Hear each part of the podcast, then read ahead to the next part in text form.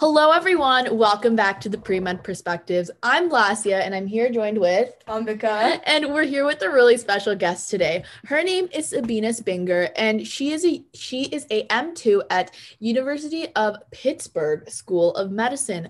I saw her on Instagram. Um, her at is at the Curly Med, and if you want to see her on Twitter, her Twitter is just her name, Sabina Spinger. We're gonna link those in the show notes. But we were really, really interested in sitting down with Sabina today because she sounded like someone who is so passionate about public health, which is something that um, Ambika and I are really interested in. Yeah, for sure. Yeah, like if you guys don't know, right now I'm kind of doing a public health concentration, and Ambika plans on pursuing an MPH in med school. So we really want to sit down with her, get to know her a little bit, and talk about her experience blending medicine and public health. So, Sabina, how are you today? I'm doing well. How are you? I'm good. Thank you for coming on to our podcast today. Yeah, no problem. Also, side note, this is something that happens a lot, but my last name is pronounced Spigner. Um, just throwing that out there. Thank you. I'm so sorry about okay, that. no, it's okay. It happens all the time. okay, Sabina, thank you so much for being here. I'm so excited to learn about public health. So, why don't you introduce yourself? You can talk about what phase you are in your medical experience right now. Yeah, so I am currently a second year medical student at the University of Pittsburgh School of Medicine. Um, so that just means that I'm in my preclinical phase, um, and my school is pretty traditional in their curriculum. So the first two years, we're just in lecture learning all of like, you know, all the nitty gritty about the basic sciences and the organ systems. And then we take our big board exam, which I have to take in April of next year. Um, and then after that, I'll be a third year student where I'll be in the hospital. Um, so I'm just every day right now, especially during COVID, at my desk studying, sitting in front of screens. well, good luck. I know you're going to kill the board yeah, exams, but I know that's a little bit far into the future. So let's take a step back. Let's talk about what got you interested in public health and, and you know, really talk about why you went after it. Yeah, um, I didn't really understand what public health was or like even know that it was really a thing until my junior year of college. Uh, during that time, I took a course, it was an elective called Women's or Policy of Women's Health, I think. Um, and that course was really what sort of set me on this whole path about being interested in reproductive health, in LGBT health, and in public health. Um, we did a lot of of interesting reading and, and research during that course in all of those fields, um, given the the name of the course being politics of women's health. And i took a deep dive after the course into like really seeing what i could do with my interests because i had to do a final project for that course and i ended up doing a project of um, surveying uh, lesbian and bisexual uh, women identifying patients and seeing how their experiences were in the healthcare system. Because i myself as like a black gay woman had had a, a, negative experience and a couple negative experiences. And so i was just curious to see if this was like something that was unique to myself or uh, you know experienced across the board. And unfortunately the latter was true um, as we've seen in the literature and, and as i discovered through my project and so through that, I was like, oh, wow, I like, I think I could really, like, I think I want to like help with this and like really make an impact in this area. And so I just sort of hopped on Google and, and you know, I was like, what do I need to do to, to, to become an expert in these areas and to get the tools that I need to make an impact for these patients and in the field? Um, I don't remember the direct Google route that I took, but you know, after like one of those rabbit hole nights, I ended up stumbling across public health, and uh, and I sort of never looked back. And I was really passionate about that, and really interested in getting those tools, um, specifically in research and in patient care, that would help me be able to to affect change for um, reproductive health and LGBTQ plus healthcare. Yeah, the thing I really love about public health and the reason I want to pursue it is how vast it is. It can be applied to so many different um, aspects of our, like our healthcare system and like just the world. Like you're interested in helping women and people in the LGBTQ community. Like that's so amazing. Yeah, I know I'm interested in helping people with obesity and lifestyle. Yeah, there's diseases. so many yeah. things you can apply it to. So that's one of the reasons I really love it. And I also really like how she was able to kind of take a look at medicine in a more qu- quality control type of way and see, okay, this was my personal experience. And I wonder if people are doing the same thing. And that's really kudos to you that mm-hmm. you're able to reflect on that. I think the public health meshed with the medical school really, really make for really well rounded doctors who understand um, more than just the medicine for sure. Oh, yeah, I completely agree. Like social medicine is is something I wish that like more physicians and physicians in training were aware of. And I think more medical schools these days are, are understanding that that's important and they're starting to build that into the curriculum. Yeah, 100%. So I know that I want to, part of um, our med school, their direct med program, they have dual enrollment. So I know I want to do the MPH along with the med school. So can you talk a little bit about your journey with the MPH? Like how did that work prior when, to med school? Yeah. When? Just the whole timeline. Yeah, I um so backing up, I graduated from University of Pennsylvania undergrad in 2016 and I needed to boost my application before applying to medical school and so I decided to apply to like postbacks and master's programs in science and I ended up going to Chatham University for uh, MS in bio and I did 2 years there and then after that I was like man, I, I really want to go to medical school still. Obviously, I did all of this work for it, but I also want a master's of public health.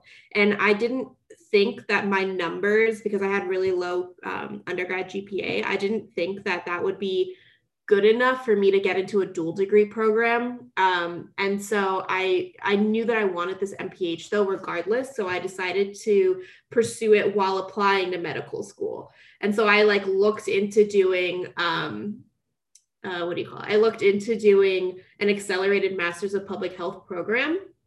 And that's what I ended up doing. So I applied to the Jefferson um, LEAP program, and it's a it was a nine month program. I think it's actually ten months, uh, and and I did that starting in 2018, and um, so September 2018 through June of 2019. And so I did all of that while I was applying to medical school. So, like at the beginning of my MPH program, the first semester, I was also flying around the country interviewing for medical school uh, while doing all of this master degree work. And, and that was like really a lot to balance, but it was definitely worth it. And I I'm so glad that I got it um, before medical school because just coming into medical school with that like one with like the research tools that i gained through that sort of qualitative program um, have been invaluable to me at a research program like pitt uh, but also just that knowledge of social medicine and and having that lens um, of public health while approaching this material in medical school has been really helpful for myself and it's been really fun to talk about with my peers as well.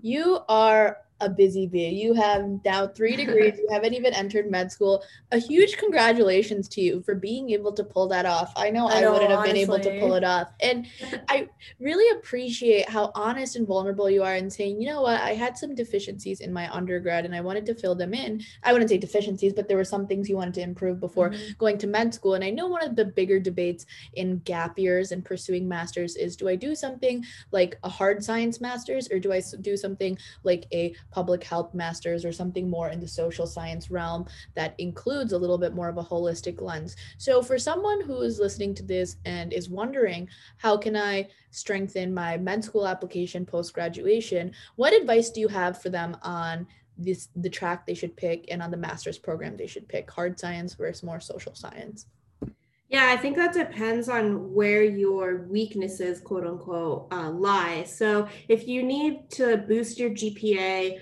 um, really show medical schools that you can handle the rigor of the science courses, then the route that you should be taking is either a post-bac, whether it's a formal program or a do it yourself program. Uh, you could do a special master's program, which is um, a program through a medical school that usually has some sort of agreement with the school where if you get like X GPA and X number on your MCAT, then you get an interview at the school uh, and you get the master's degree. Uh, or you could do what I ended up doing, which was a hard science master's. So a master's of science in biology or a master's of science in whatever. Um, when you start to Google these programs, they'll come up, but it all boils down to that you should be doing a science program to boost your GPA, uh, whether that's postbac or, or graduate, it needs to be science. Uh, because the whole point of doing that is to show admissions committees that you're able to to you know pass in medical school and you're able to handle the rigor that is required of you as a student studying all of these sciences Um, on the flip side, if you graduate um, undergrad and you're like, oh, my numbers are fine, um, but I still, you know, I, I just want to like take a gap year um, and do something else, and I'm interested in public health, uh, then go for it and do a master's of public health. I will say though that if you're interested in public health and you don't necessarily need that like additional um, thing on your application, then doing a dual degree program is usually more financially favorable because a lot of programs will offer you the MD and MPH at a discounted price, meaning that like the tuition for your MPH is usually less. Uh, for example, I ended up paying like the full normal price of a of a master's program. I think it was like eighty thousand. I didn't pay for it. I took out loans for it. um, but you you know, if you do it like if I had done a, a dual degree program um, at some programs that I, I, ended up getting into, the master's degree was like $24,000. So it's a pretty hefty discount. And it's definitely something to look into before making that decision. Um, for me, I came from such low undergrad numbers. I had a 2 point like 5.5 science GPA and like a below 3.0 overall GPA that I I was really um, keen on making sure that my application was super super strong when i applied so i could get in the first round. And so you know i, I got a 4.0 in my master's of science program and then and that probably would have been okay enough um, but i also had a gap year to take while applying to medical school and i was like let me just throw in a, another master's degree while i know that i want it. Um, and and so i did that. So i did the mph to to help my application in a different way than the hard science masters helps. Um, but also because I wanted it and I would have gotten it either way, whether it was before med school, during med school, or after med school. Like an MPH would definitely be somewhere on my CV. Um, and I just happened to be able to squeeze it in before like Lasya said, I'm so happy how open you are, how vulnerable yeah. you are. I think it's so important that us and the listeners hear that instead of sugarcoating, like you have to tell it how it is. And and it's a huge thing in the pre-med and med community now where everyone's like, oh yeah, these are my grades and they were excellent. And you know, I did work hard, but you know, I just pranced into med school. And I think it's creating such a toxic environment. And I'm really glad that you're able to be so open about it. And I'm really excited to see how your path in medicine takes off. So yeah, so we just want to know how do you plan on integrating your public health degree with medicine? Yeah, um, so I, so far as a student, I've integrated it a lot in terms of my research, and that's something that I definitely plan to continue doing um, when I'm no longer a trainee in forever amount of years. But um, I I, I use it right now a lot because I do qualitative research in reproductive health and um, LGBTQ plus healthcare. And my like whole thing is about improving care and increasing access to care for um, sexual and gender minority patients. Um, and through the public health program and degree that I have, I was able to really learn a lot about qualitative research, um, which is certainly you don't need a public health degree to do that. It was I was just fortunate enough to be in a program that was able to um, sort of mold me into this qualitative researcher that I am now. And I'm really thankful for that. Um, but beyond just research and sort of using that social medicine lens during during research, in terms of my practice, I'm I'm going to use it every day. And, and I'm really excited to, to step into the wards next year as a third year because I don't even need to wait to be an attending or a resident to implement this knowledge that I have. Um, honestly last year as a first year i i used it a bit because for example i was working um, you know we, we, had a patient who just like couldn't see well and they couldn't afford glasses um, but nobody had asked them like why they didn't pursue getting corrective lenses. Um, you know when you like run through the list of like how are your eyes they were just like oh like they're blurry and then people would just move on. Um, but in my conversation with this particular patient they were like yeah it's blurry and i was like oh like let's dive into that. Like why you know like are you able to to get classes um, are you facing any sort of like barriers in that? And and then we found out that they just couldn't afford to like go to a you know a lens crafter like where one would would get their glasses traditionally um, and so i happened to know of a few resources around in the city that provide corrective lenses and eye exams to um, to people who aren't able to afford it because they don't have insurance And so I was able to connect them with that resource and they were super grateful for that. Um, so those are just like small examples of how you can make an impact using social medicine as a guiding lens when you're a, a practicing physician or a medical student. Um, really just taking into account that there's more to the patient than like just what you're seeing in front of you. So, you know, maybe don't prescribe the most expensive medication to them because they won't be able to afford it uh, once they leave the clinic. Um, you know, really taking into account that there are social determinants of health, which I could honestly spend the entire podcast talking about, but there are things that that factor into healthcare and health of a person um, than just like what's going on inside of the body. And these include education, physical environment, um, financial situations, employment. The list goes on and on. Um, but these are just things that I plan, and and I I think many physicians these days plan to incorporate into their care to ensure that their patients are really being able to achieve their best health once they leave the clinic office with you. Yeah, and there's a couple things that you said that really resonated with me and I really want to speak on. And one of them is the idea of qualitative research. Right now, I'm a qualitative researcher, and I think compared to quantitative research, where you're just looking at a person as a number, I love how in qualitative research, we're able to look at, like you said, the social determinants and who they are as a person. And like you said, that is so important in medicine. And I think in a country like the United States, where we have such an interesting economic system, yeah, such sure. an interesting social class system, it is so, so important for our future doctors like you to be able to take those factors into account.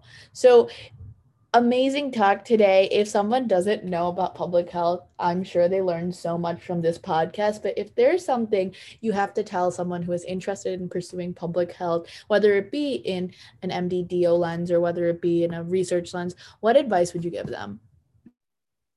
Hmm. I I always so I mean I guess it isn't really related to your question, but like one of the things Go I on, always one of the things I always advise to people is just to like ask. Um, so, and this goes for like pre meds, interested or not interested in public health. Like, if you're struggling with anything, just ask for help. Um, if you're interested in public health, just like ask someone. A lot of undergrad schools these days do have like public health programs. I think Penn's is called like health in society or something fancy like that but like it's public health when it boils down to it. So just like ask someone at your school um, if they're interested or if you're interested in their field um, particularly like a faculty member and they'll definitely talk to you. Like i ended up going the google route uh, which which ended up leading me luckily to where i am today. But had I just asked one of my professors or somebody in the program, the public health program at my undergrad institution, I probably would have just gotten to where I um, or come to the conclusion that public health was for me a lot faster. Um, and also, you know, there are so many public health programs that you can apply to. There's so many routes that you can take if you're interested in doing dual degree. Um, you also don't need to get it before or during medical school. You can do your public health degree after medical school, during residency, during fellowship, even afterwards. I, I remember seeing some programs that offer um, uh, master's training to physicians and like accommodate their schedule, etc. So if you're not sure it's for you and you don't want to make that commitment, whether financially or time wise right now, then just don't. Like wait on it think about it talk to more people. The opportunities will come up and you can make time for it um, later on if you do find that that's the route for you. Um, so I, I guess that really just just all boil down to just doing your research, whether that be through Google or through asking people um, before you make that decision. But also, I really think that all healthcare providers of any field and discipline should uh, be educated in some way on public health. I'm really biased, obviously, but I think it, you know, having that social medicine background really takes you far in terms of the quality of patient care that you're able to provide and, and that your patients are able to receive. So, um, you know, I encourage everyone who's interested in it to pursue it.